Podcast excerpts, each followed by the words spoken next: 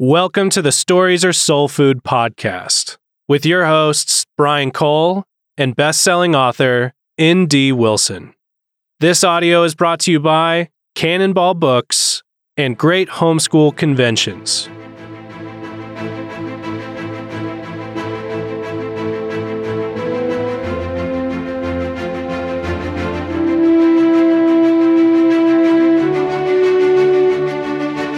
Welcome. We promised the episode of villains. Villainy. Villains and villainy. yeah, absolutely. I tried to think about the best way to, to head into this episode. I wasn't sure if it was to read a bunch of quotes about villains that would make you mad because they're all over Goodreads. There's lots of bad. people who just don't understand what a villain is for. Okay. There are people who think that they are villain. They, they've recognized their own villainy in their soul and have tried to turn that into what every character must be. But I actually thought we should jump off last week and talk about how do you approach a villain or where do villains come from in your own writing? Because I think the main character may make a little more sense, but where do the bad guys come from? You've got some very scary ones, some Yeah. pretty pr- pretty vividly scary ones. Yeah. uh, Nimiane. Mhm. Um, I, I, even moving into you know I don't know we don't we don't want to do too many any El. Buitre. El yeah, Buitre has spooked a number of small children, yeah, he's but it's just the El Buitre is the vulture from the Outlaws of Time series, but he's mhm, he, it's his pocket watches mhm. that float out of his vest yeah, that appear they appear to be chained to his heart, but hidden behind that vest that kind of gets people. Grendel's mom Yeah. from uh Yep. I can't remember what her name is, but Yeah, she there's uh Grendel's mother is her name. oh okay. And There then- there oh, if we're talking about Beowulf, the uh does she have a name?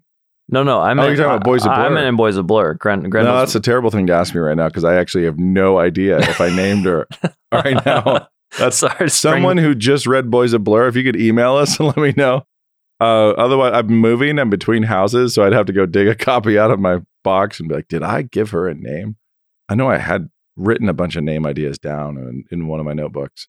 Maybe you went with the poet and decided that she does not need. I think I did. I think I kept her nameless, but somebody correct me if I'm wrong on that. A recent reader of Boys of Blur, uh, or not recent reader, but somebody with a better memory than I have. Uh, this is actually, as a side note, is one of the funniest things about being an author is I remember books a lot more clearly that I read than the books I wrote, and that was unexpected. Okay, I'm yeah. just, I'm just gonna say that was really not how I was thinking my brain would work, and Because so you, you've agonized over every detail. yeah, so I have total. I have almost total recall of stories that I've read that other people wrote, and I have a huge, massive fog around scenes and order and sequences around things I wrote because I've written so many iterations, and so from outlining it to sketching it out to first draft to second draft, third draft, fourth draft, sometimes fifth draft, uh, sometimes reconceiving it as a different structure. Ashtown Burials, five books, you know, three books, four books. What is it? three no. books and a newspaper now. Yeah, three books, three books and a newspaper serial. But it also was five books and it became three books. And okay, I'm going to put stuff in a prequel that would have ended up in book four and pulling stuff from book four and five into book three and, you know, like lots of restructuring. And so then afterwards, you, you're saying, I, I did that, right? Like I You're trying to reconstruct the eggs from the cake. Yeah, After the cake. yeah, been and made. also when you've baked that cake several times now, and then so somebody shows up and you've cleaned your house and set the table and hidden all the trash under the sink, and you sit them down and say, "Here, I have a piece of cake," and they say, "What's in it?" And you're like, "Well, which one is this?" I like Right, I've right. done it. Uh, so that, that anyway, that's a distraction from villains, but well, is that what it is, or is it that stories are actually reading them is still better soul food than writing them? Yeah. Well, yes. So reading them is uh, ingestion versus, you know, consuming lemonade versus being squeezed like a lemon. so there, you know, put that one on. there's yeah, there's there's times where I definitely writing is like being wrung out, you know, being crushed and pressed and all that kind of thing. But as far as as far as the villains go, and even the story goes, I know at the outset of everything that I have to get the villains right. Mm. And Mm. they are, I mean, if you could be more than essential, beyond essential to a story is the villainy, the darkness. And whether it's personified in a singular villain or if it's spread, you know, if it's if it's spread out through uh, you know a, a broad emotional mob hysterical mentality or anything like that. Something dystopian, like what's the villainy? Okay, so you can have a story without a specific person who's a villain, Yeah, but you cannot have a story without villainy. correct. And I think that it's good to have that villainy have a uh, a totem, a locus point Mhm. that the reader can focus their hatred on and feel gratification like resolution when it's dealt with it's it's more difficult to deal with you know widespread hysteria than it is to deal with somebody behind widespread hysteria. Like you can Yeah, yeah. you can create that that villain for purposes of the story. But a few things that are key in constructing villains. One is i would say pettiness. And part of that pettiness is realism. So you you have to approach them like like real people. These are real people. And i don't care if it has you know he has horns and wings. He, he's got to be a real person in terms of motivation can't be mustache twirly So a cardboard villain is just as bad a flaw. yeah as- placeholder villain you don't want Yeah. a placeholder villain any more than you want a placeholder hero And, and I think that must be because there's a sense in which the villain is real. Like, Yeah. like it's a real life thing that you have to get familiar with yeah with recognizing either in yourself. And so if you fake that, that seems like it's going to be really bad for your real life. Yes. We really probably should have started with my biggest pet peeve of villains currently, which is villains who are misunderstood. Pet peeve number one oh, oh, in Act Three, guess what, guys? He's just misunderstood. He made some bad life choices, yes, but ultimately misunderstood. So we've done that with Maleficent. We've done that with the Joker. We've done that with Oh, with every single, A little Red Riding Hood's Fox. yeah, I was in every Or single Wolf. children's movie now. You get into the, you know, Lego movies, like the last Lego movie. Yeah. what in tarnation? How much they smoked first, I don't know. But we've got this alien invasion. We've got this really, oh, really yeah. potent Lego alien invading, blowing stuff up. And it turns out, oh, she's missing. Yep. But in her misunderstanding, she lashed out and blew stuff up. And it's a it's the perfect weird. I mean, it's just it's just super, super weird. Where right now, especially, we have so much pent up societal guilt and cultural guilt that you know we we would be terrified horrified of bad things we might do in foreign countries but in that particular story it's like pearl harbor happened and the resolution is oh it was a misunderstanding it's like no it was not Yeah. It was not a misunderstanding you bombed us like this right. is Right. it's more than a misunderstanding. So eh, that was that one drove me nuts. But the Pixar's gone that direction. It's just if a movie is for children right now, animated especially, almost guaranteed it'll be a misunderstood villain, not an not someone actually evil, not somebody dealing with darkness. Now there are exceptions, but anything new is partaking of that orthodoxy right now. There is no such thing as evil. Okay. I think this There is are coming. misunderstandings. I came prepped with this. I would know. I knew it would annoy you, but it was. Good. It's Ursula K. Le Guin Yeah. talking about story and saying anything that reduces story into an us versus them Right. removes all the ethical complexity out of the Mhm. story. So sad. Yeah, and and, and kind of reduces it into a, a binary on off switch. Yep. Um, I'm happy to put it on a dimmer. That's fine. but it, but it remains binary. like there are two poles, yeah, and so I I agree with her, and I agree with a lot of authors when they say like, well, it's never cut and dried. You don't want you know white hats, black hats. Sure, absolutely. Everyone's got darkness. Your protagonist has darkness. Your protagonist has brokenness. It has to be there. But you don't go over to the villain and say, what makes this character the villain is that I have put them in this designated box, not that there's anything different about them. yeah. You know, like they're just, they are designated. They've been designated as villain. It's complete postmodernism. You Yeah. can come back and reorient the entire story around that person without changing anything because there's Right. no objective pull. Right. So, which weirdly, and I think this is just one of those ironies and lovely folds that God puts into the world, is that when people do that, when they say we can't have this us versus them binary thing, we have to have it split where designated protagonist, designated antagonist, but I could flip this. hmm Like I could I could just flip it around. Yeah. Uh, and it would be fine. I would have the ability to do that. The weird thing about that is that creates the ultimate us versus them paradox because us versus them becomes the only ultimate guideline in the conflict.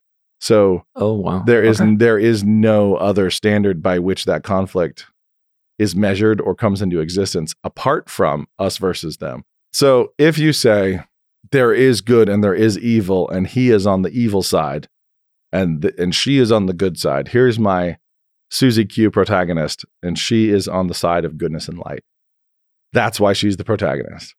Mhm. And here is Harold B. Jones, my antagonist, and he is malicious and tortures frogs. You know, like it's right. he's doing dark deeds and he wants to do darker deeds and he's, you know, he's going to take over the world. He's the antagonist because he is evil.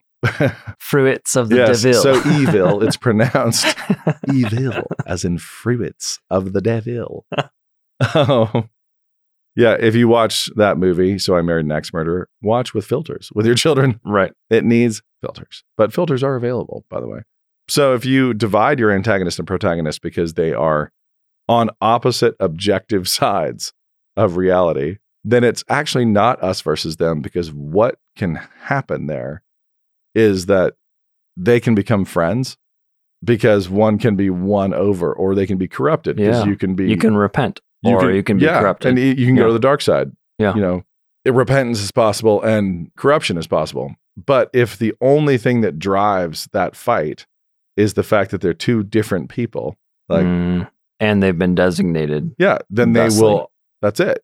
Us versus them is the only possible differentiation. So that Between- school removes the whole concept of ev- someone even being a villain at all. It's just two different Yeah. teams. Yep. It's like a military exercise with OPFOR. And, yeah, exactly. Team, yeah, green team, blue team. Right. you know, nobody's playing Russia.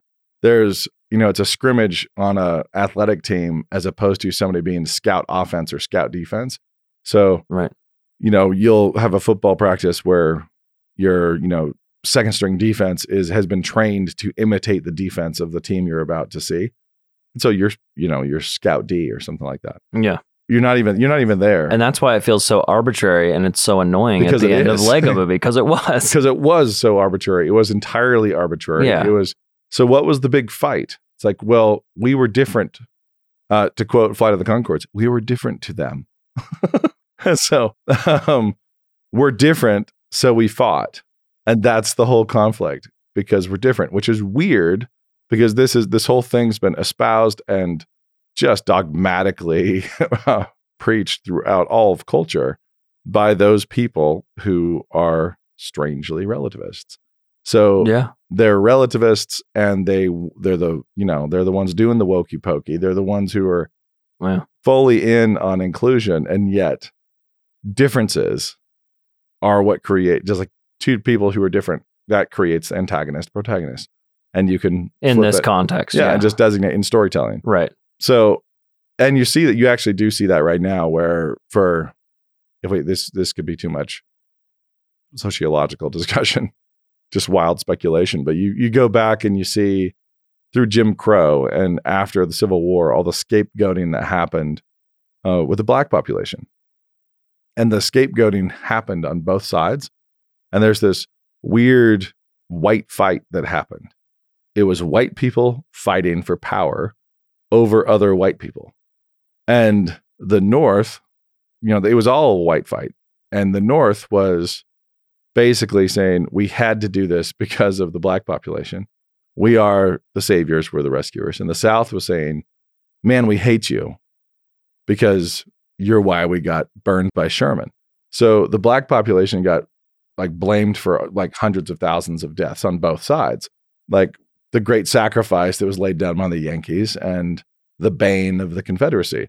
But either way, this, you know, they just got used as like a rope in a tug of war. But you have these antagonists, protagonists, antagonists. And we have always had authors who want to switch sides and say, I'm going to write the story about the good German, or I'm going to write the story from the perspective of this, you know, this one Confederate kid who was not bad.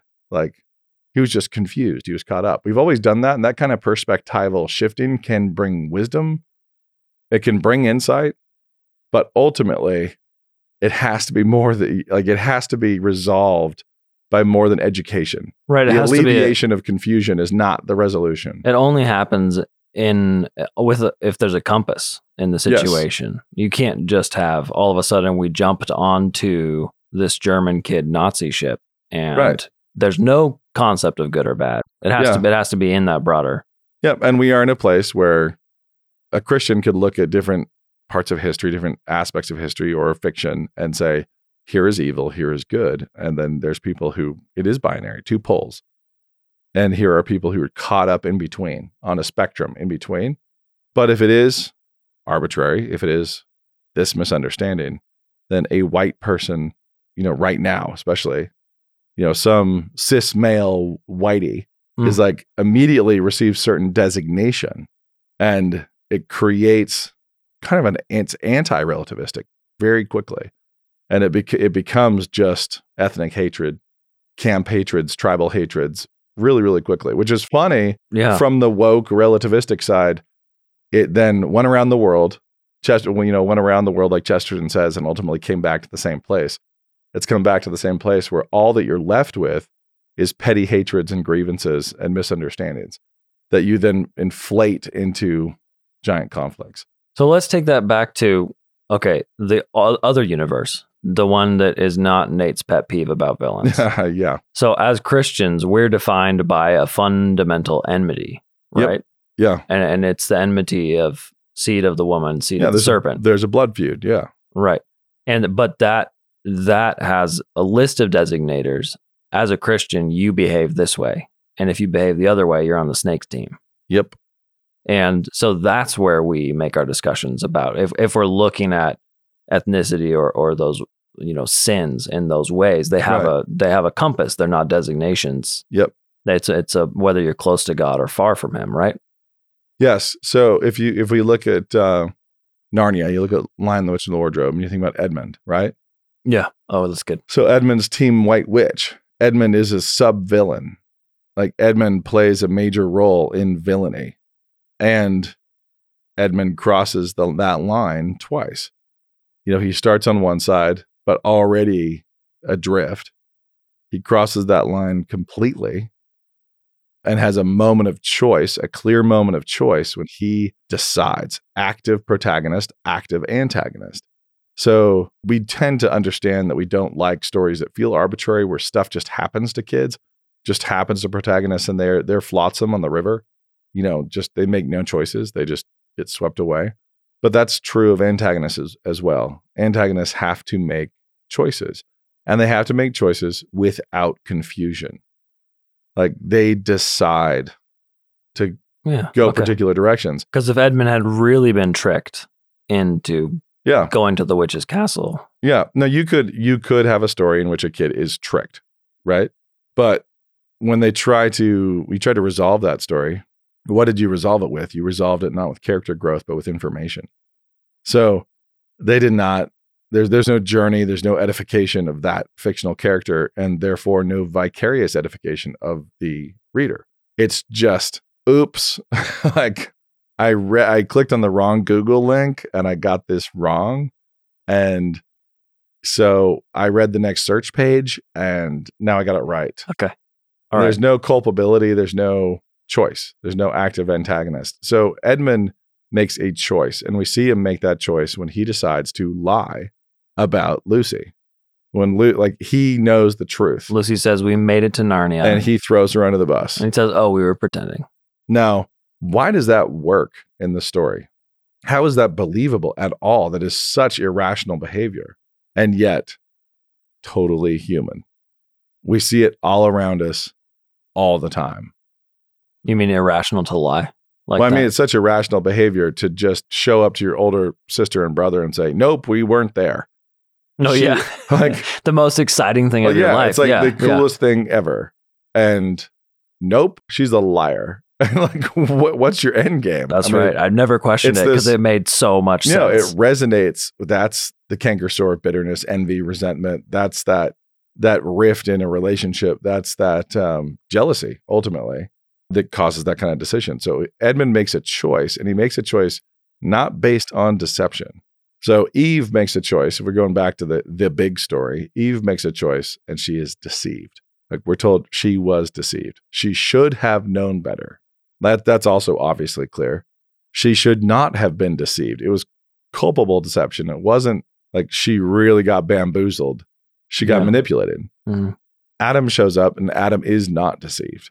Like he makes a clean choice to just like walk away from God, to disobey God. And he is not, he is a villain. That is villainy in that moment. The villain obviously is the deceiver there who put his bride under a death curse, you know, already when Adam comes to that choice. But most people don't actually process that. They just think, well, isn't that at least kind of sentimental? Adam just loved Eve that much that he he decided to go down with her. And it's that's not how it plays out. In a, in a character choice, he is looking at oh, he's still perfect. That's the weird part here. Now, if you read the story, Adam is not really read it like a story. Adam is not yet fallen, and his bride's under a death curse. So there's a dragon, and his bride is under a death curse, and he's presented with a choice. What's he going to do? People look around like this is what you want to do with all your protagonists. You want to put them in impossible decisions. You want to give them a fork in the road where it's awful that way and it's awful the other way. And, you know, and the reader genuinely sits there confused. Because if we sit there and we sit down a bunch of a bunch of young readers or even adult readers and say, you might know in principle that Adam should have obeyed God. What would that look like? They have no idea. It's like, well, it's been fun, Eve. Like, peace. like, just, you're dead. Bummer. But God will give me another one, I'm sure. Like, if if Adam doesn't eat the fruit, what does that choice look like for him to not eat that fruit? Like, he just says, Right. peace out to his bride as she dies, as she's under that curse. You know, it's like, and obviously eating the fruit, we know what that looks like. It looks like the catastrophe we went through and the whole narrative. So those, there's the horns of the dilemma, right? He's on these horns. Yeah, lose Eve or join Eve, and Yeah. they're both terrible options. Yeah. One is hell and Yeah. and total set losing God. So lose God or lose your bride, ultimately. Right, and fail at your mission because Yeah. she was integral to his Yeah, mission. exactly. Yeah. So left door, right door, and then a good protagonist finds the third way. So what would that what would that third way be for Adam? Um, I mean, this- obviously we're yeah. speculating, So- but it seems no, pretty I don't clear. think we from- are. I don't think we are speculating. Oh, we're not. because no, we're not. I think we can say authoritatively what the third way was. Okay, all right. uh, because God told the story again later, uh, as promised, and the second Adam came and was given a bride under a death curse and a serpent to defeat, Okay, and he and he said, "Take me instead." there you go. So that tells us what the first Adam should have done. In the garden, he should have, first off, I would say, smash the serpent's head, then go to God with his bride and say, Take me instead. Yeah. And he would have been the perfect sacrifice. Yeah. So anyway, the that's that third way. And we don't see that door open until the second Adam comes and passes the same test Right. you know is presented with the same dilemma and beca- and is and fulfills it. But anyway the, we're far afield but not really. Like Yeah, I don't think so because if we retell the story from Satan's point of view, yeah. you know, we do functionally what people try to do, and it's what people try to do with Milton and Paradise oh Lost. yeah yes absolutely. Overtly. Like it's satan's point of view like taking satan as the character. Uh, they do it with beowulf and uh, john gardner did it with grendel you know writing the story of beowulf from grendel's perspective. Oh yeah, and I think I forgot about that one. and that's everybody I like, blocked. I blocked that one out. let's move the camera let's let's be relativists and you know go look at it from the poor misunderstood monster's perspective All right. Now, it can, that can be interesting, and it can, like I said, it can communicate wisdom. So, like, I think actually, the film Jojo Rabbit is absolutely brilliant. Oh, I I like it a lot. It's one of my favorite films in recent history, and a little totally propagandized Nazi kid. Like it's it's brilliant. It's it's Hit- Hitler Youth and everything. yeah. He's, imagine. he's all in. He's found and he finds uh, the worst nightmare of his life. Finds a Jew in his walls. you know, it's like Yeah. His And- parents are breaking, or his mom is breaking the law and, and smuggling. Yeah, it's so there's a Jew in his walls, and this is the worst because he is little boy, you know, and he has worshiper. his uh, imaginary friend's Hitler, right? Yep. Okay. So yeah. I mean, it's it is a brilliant, brilliant film. It's the kind of film that if you pitched it in a room, I don't know how anybody says yes to making that movie, and yet uh, Taika Waititi wrote and directed, adapted, based off of a pretty terrible book actually, but brilliant adaptation, brilliant film, and it's so you're you're going through a story from the perspective of a little Nazi child, you know, and it's Which is bad. right. but But- it is not a question of who's to say what's right or wrong. Yeah. You know, it's like the the story's perspective is strongly objective, not subjective. It is not relativistic at all. He's on the side of evil and he has to discover that and leave it. Like he reaches a place where he will he will be culpable. right. So he his intelligence and his awareness rises to a level of culpability. And, you know, at that moment, he's got to go left, he's got to go right. He's one way or the other. I really like the film, as I said. But um, when we're coming to villains, there's a couple things I think matter a lot. One is, uh, and my father was talking about this in a sermon recently and then on his blog. It's important to remember that the villains in scripture, whether it's the devil or the Sanhedrin, right. you know, or Pilate. Or Saul. I've been Yeah. reading, reading some First Yeah. Samuel. And so people who are who find themselves standing in that place where they are the villains, they break a lot of different ways. You have Pilate who washes his hands. He says, "Peace out to Eve." Yeah. Yeah. He washes his hands and said, This this is not on me. I'm saying this is not on me as if I have the authority to say whether something's on me or not. You Yeah. know, so this one's not on me. Uh, we have the Sanhedrin where they uh, bribe Judas, and then Judas throws the 30 pieces of silver back, and they say, Man, which account does this go into? This is an accounting nightmare. This is blood money. We can't. this is an accounting nightmare at this point. How do we And they paid the money. yeah. So they paid the 30 pieces of silver.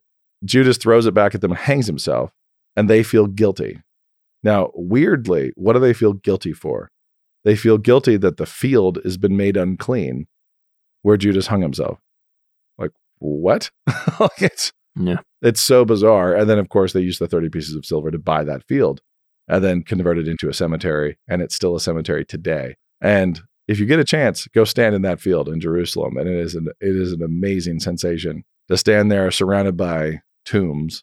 This field became a graveyard purchased to that end with those 30 pieces of silver by the villains. by the villains. And then I think the high priest buried his father-in-law there Oh, and the oh. tomb's still there. So it's like it's it's a weird it's a weird place.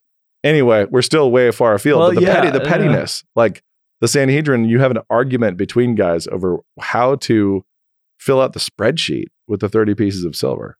That's so human. It's just like Edmund. Like we're refusing to see the big thing. We're like la la la about the big thing, and we're stressing out about the unrighteousness of mis- misappropriating these 30 pieces of silver. Yeah. Pilate has his maker, has truth in front of him, and he shrugs it off at his pomo moment of what is truth. I have a I have a, a a friend who when I knew he was really gone was the moment when he told me the the line he identified most with in the New Testament was No, what Pilate's truth and, and and as you pointed out truth is in front of him Yep. Truth incarnate is standing there, and Pilate says, What is it really? I'll be over here washing my hands. Uh, you mob, do whatever you want. So you have guys who are that way. So as you as you pick your villains, I tend to I tend to always go to history and scripture to find the right psychology to make a villain work. Then the real the real baddies, right? Like the ones who are the most melodramatic, which turns out are great for um, children's fiction strong flavors, right? So the strongest flavors, like the outright villains, are people with messiah complexes, almost always. And so you roll you roll through history and you roll through scripture, and there's people who insist that they are the forces of righteousness. The Sanhedrin, the Pharisees who plotted to kill Jesus, did so because they loved righteousness so much. They had the wrong standard. You know, they had the wrong tablets the wrong law that they you know, created in their hearts that had overruled the law of Moses, that had overruled the law and the prophets. And they were so offended by this guy who could overrule death Like they're so offended by this this man that they must murder him. And when they plotted to murder him, 100% guaranteed they felt righteous. They felt absolutely righteous doing it. And you have to see that in your villains. They like you're you're going to very rarely find somebody who knows something's straight up evil and they're doing it because it's evil. Those people belong in police procedurals and they're usually serial killers. Yeah, it's like you're that's what you're dealing with. People who just say, This is evil, and I'm doing it because it's evil. Most of the time, it's Margaret Sanger. Most of the time, it's uh, Harry Laughlin, who is drafting, you know, a school teacher from Pennsylvania, drafting sterilization and eugenics legislation for the US. You know, okay. I, I, and reckon, then, I and then that stuff, that name. yeah, and then he he turns out to have been the father of my villain in the Ashtown Burial series. So if he was a friend of Sanger's, and I have his his son becomes the Doctor Phoenix evil, who is convinced that he's he's doing this all for the greater good. This is for the best. Like what he's doing is for the best, and he doesn't care about any of those stupid rules. You Yeah. know those stupid rules, those stupid morals from you know the Christians. He knows what's best. So then, uh, then I, on a spectrum, I bounce down to monsters, right? So Boys of Blur, I've got the Gren based on Grendel, and one of the the best things about Grendel is that even though he's a monster in even in the original book, sitting out in the shadows, and we think this is not a super developed character. you know, he's just monstrous. In the original poem, he's fueled by envy. He Yeah. looks into the feast, sees the joy, the laughter, the food, the feasting, and he hates it.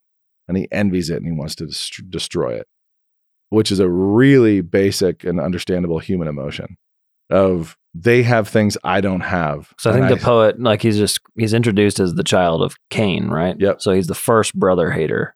Yeah. Yeah. So Grendel's that Yeah. that same envy. And so all the way down the line, he is full of envy and fueled by envy, looking in at man, and he wants to, you know, he wants to be a nightmare. He wants to terrorize them. He wants to smash their joy. So with Boys of Blur, when I was echoing that poem, when these monsters show up, people just start to be influenced. The sort of the aura they give off is envy. Like it consumes people who are around them, people who start to give in to them are consumed with envy because that's what they are. They envy the living, they envy human society, they envy fellowship and relationships. And so they want to destroy all of it. And so I, I just steal that straight across. So it's not just that I have a monster who's, you know, fast or whatever, like Grendel was. It's that the seed, the rot, uh, is the same. I stole that as well. um, anyway, and then uh, 100 Cupboards was was Yeah. a little more, a little more high fantasy, and stolen from Spenser's Faerie Queene, heavily. okay. And then one cat I ran into in Colombia. so you know, good ingredients. Yeah, it's- for uh, for some soul food. the character Duessa in uh, in Spenser's Faerie Queene, who Okay. appears beautiful, and then there's like she like flickers, which is interesting that Spencer was talking about that way. So we're you know pre television, pre any concept of hologram. She's beautiful. She's absolutely compellingly beautiful. And then suddenly you see her as she really is, and she's this shriveled little eyeless monkey. Like she's Yeah. clawed her own eyes out. Like her eye sockets are bloody, and he Yeah. gets really graphic, and I do not. but you know, the the idea that she feeds on the life of others is also Duessa Yeah. from Faerie Queene, and very much uh, the seductress from Proverbs as well. yeah. So allegorically, typologically, metaphorically, however you want to look at it, that's who Nimiane is. She's this devourer. She's consuming the life of others instead of being a life giver, and she flickers. Yeah. Um, she's blind, and you sometimes see her when she's weak and she coughs or she sneezes or whatever. You see the real Nimiane, and then she's right back to this beautiful, striking queen. Yeah. Yeah. All stolen. All stolen. I have to say. Yeah. That I think we could do a whole episode on stealing. Yeah, should. and th- that all works.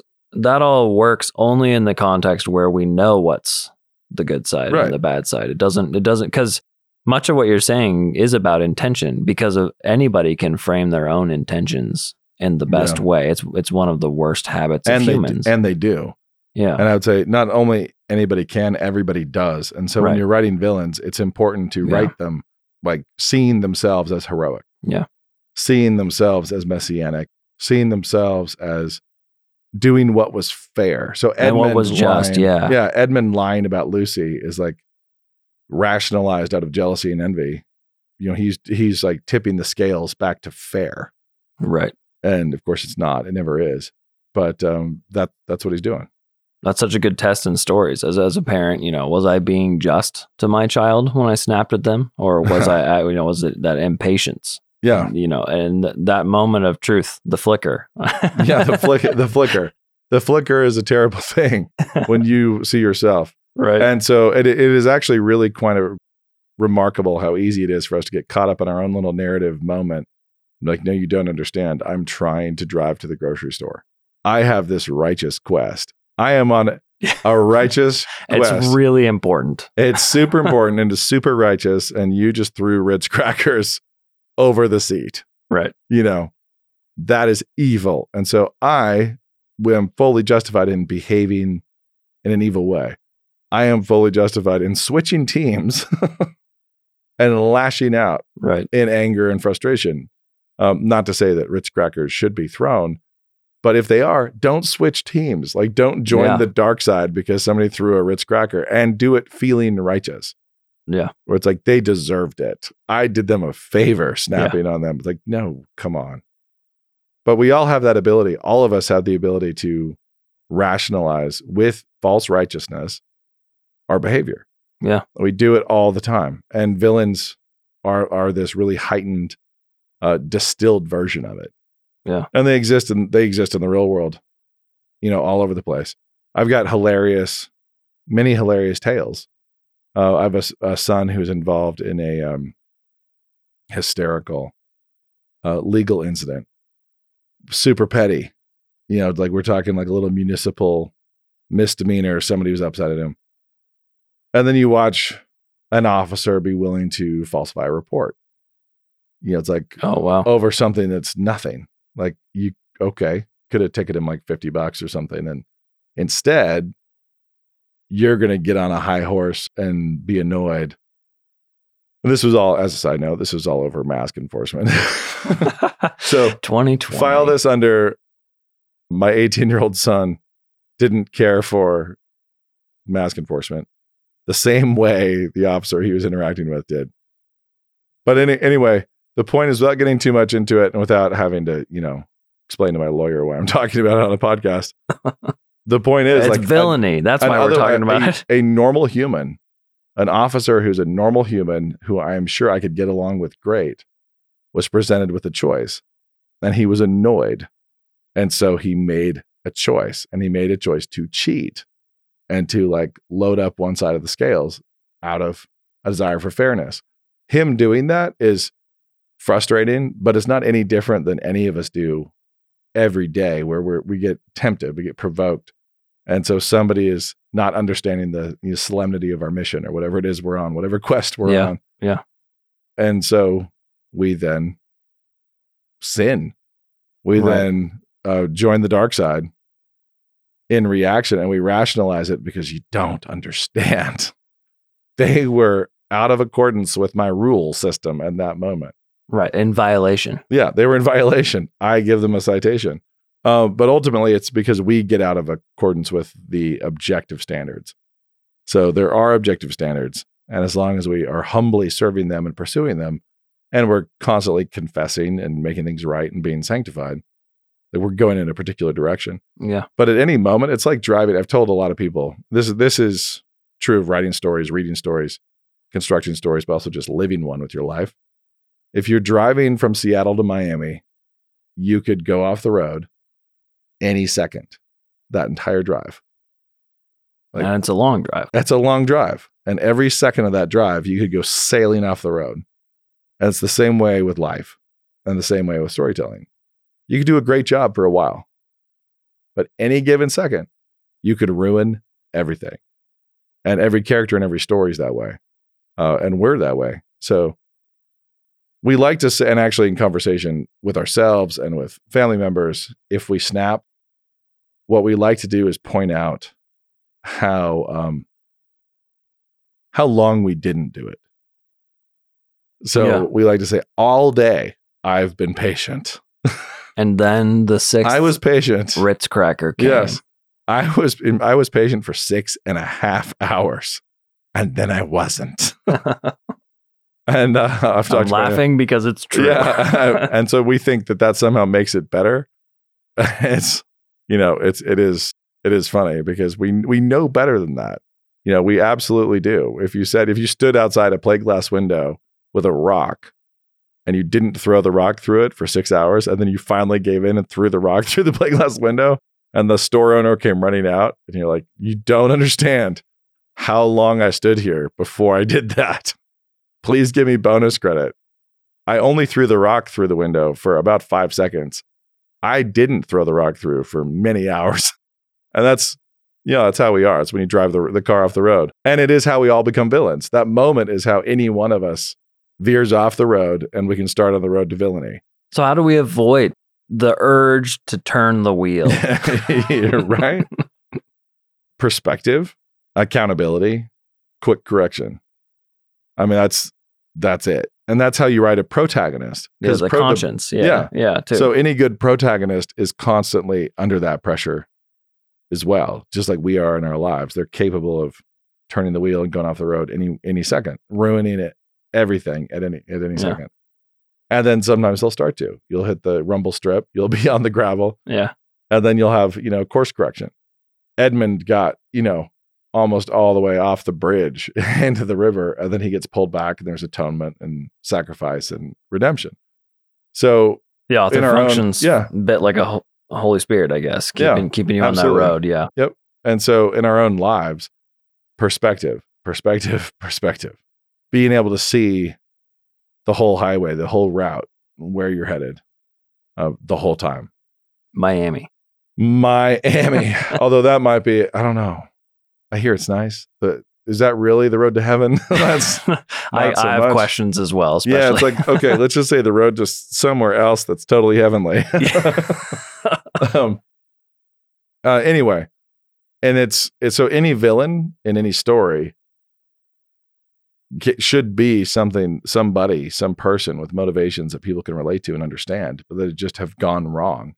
Every villain should be a bit of a cautionary tale, not something totally unrelatable and impossible to comprehend, but a you know a cautionary tale. If you start with something high fantasy, high high fantasy, so more like the Miami and the Cupboards trilogy or Sauron, like even there, there's a backstory for Sauron and the corruption of power, right? But we don't need all his motivations. He's this force. The villains we deal with are way more human. We deal with Boromir's temptation. We deal with the ring as really a symbol of and a manipulator of uh, the depravity of man. You know, so it corrupts, it destroys. We see Denethor fail, like we see him drive off the road. Uh, we see Boromir drive off the road. and even the orcs are very yeah, personable villains. Yep, exactly. So when you've got uh, the hobbits getting lugged off to Isengard, Yeah. and you listen to these little rivalries in between the different Yeah, the- groups of orcs, and The Uruk-hai freaking out. yeah, and they're the- willing to murder each other because they just out of tribal hatred. Yeah. It's great, and it shows a lot of wisdom in Tolkien in writing the orcs that way. They weren't just snotty monsters. Yeah, Right. there was there was a humanity to them that we can relate to, even in their snotty monsterness. Yeah. I think the technical term is snotty monstrosity. I think I think that's the takeaway from this. Avoid snotty monstrosity. every second of your life, all the way to Miami, all the all the way to Miami. Every time you start feeling the it, better Miami. yeah, the better one, the one that Miami's a placeholder for in this in this illustration. Every step of the way, it's like we can all veer into villainy. I don't like villains where they can say, "You don't understand. I was good for six hours," or "You don't understand. So and so hurt my feelings," and then the reader's meant to be like, "Oh, that explains it." Oh yeah. Oh, he's a bully because he's bullied. Oh, he uh, got thrown out of heaven because he God didn't God made Jesus. Yes. Hey, it hurt his feelings. It I mean, hurt like his feelings. Lucifer He wanted was, to he yeah. wanted to reign in hell rather than serve in heaven. Yeah. Poor guy. and the, the and which is a very human, you know, very understandable, I should say, as opposed to human, a very understandable emotion and desire. So yeah, Satan. I mean, he had it pretty sweet, and then he just got demoted for no good reason out of nowhere uh, in Paradise Lost, and so we see him raging on the moon, yeah. Just one of the great glaring, glaring at Earth. yes, just angry. So yeah, as far as as far as the takeaways go, and we didn't really get here, but we should tie this off because we've been going for a while now. Yeah. When you are reading your kids stories or you're letting your kids read stories, you don't want them to be ingesting things that tell them, on the one hand, that there is no such thing as objective good, objective evil. There are sides, but you also want them to be reading things that make them understand the slipperiness of the slope in between those two sides. You know, how easy, how we are all capable of feeding and fueling darkness in our hearts and of joining the, like the so called dark side uh, without the weird worldview of Star Wars. We're all capable of gardening evil in our hearts, you know, growing weeds instead of plants. They're all plants, I guess, but you know, fruits and veg. um, the occasional herb. so and trees. yeah, like- yeah. But ba- basically, we're all capable of that. So there are plenty of books where you see that slide. You can understand Edmund in the Narnia Chronicles is an example. There's a lot of that, and you see that also in if you're a little older, your kids are a little older in the Space Trilogy. There's a lot of sophistication in how he handles the movement of characters uh, between good and evil, and that is very possible, and it's possible both directions.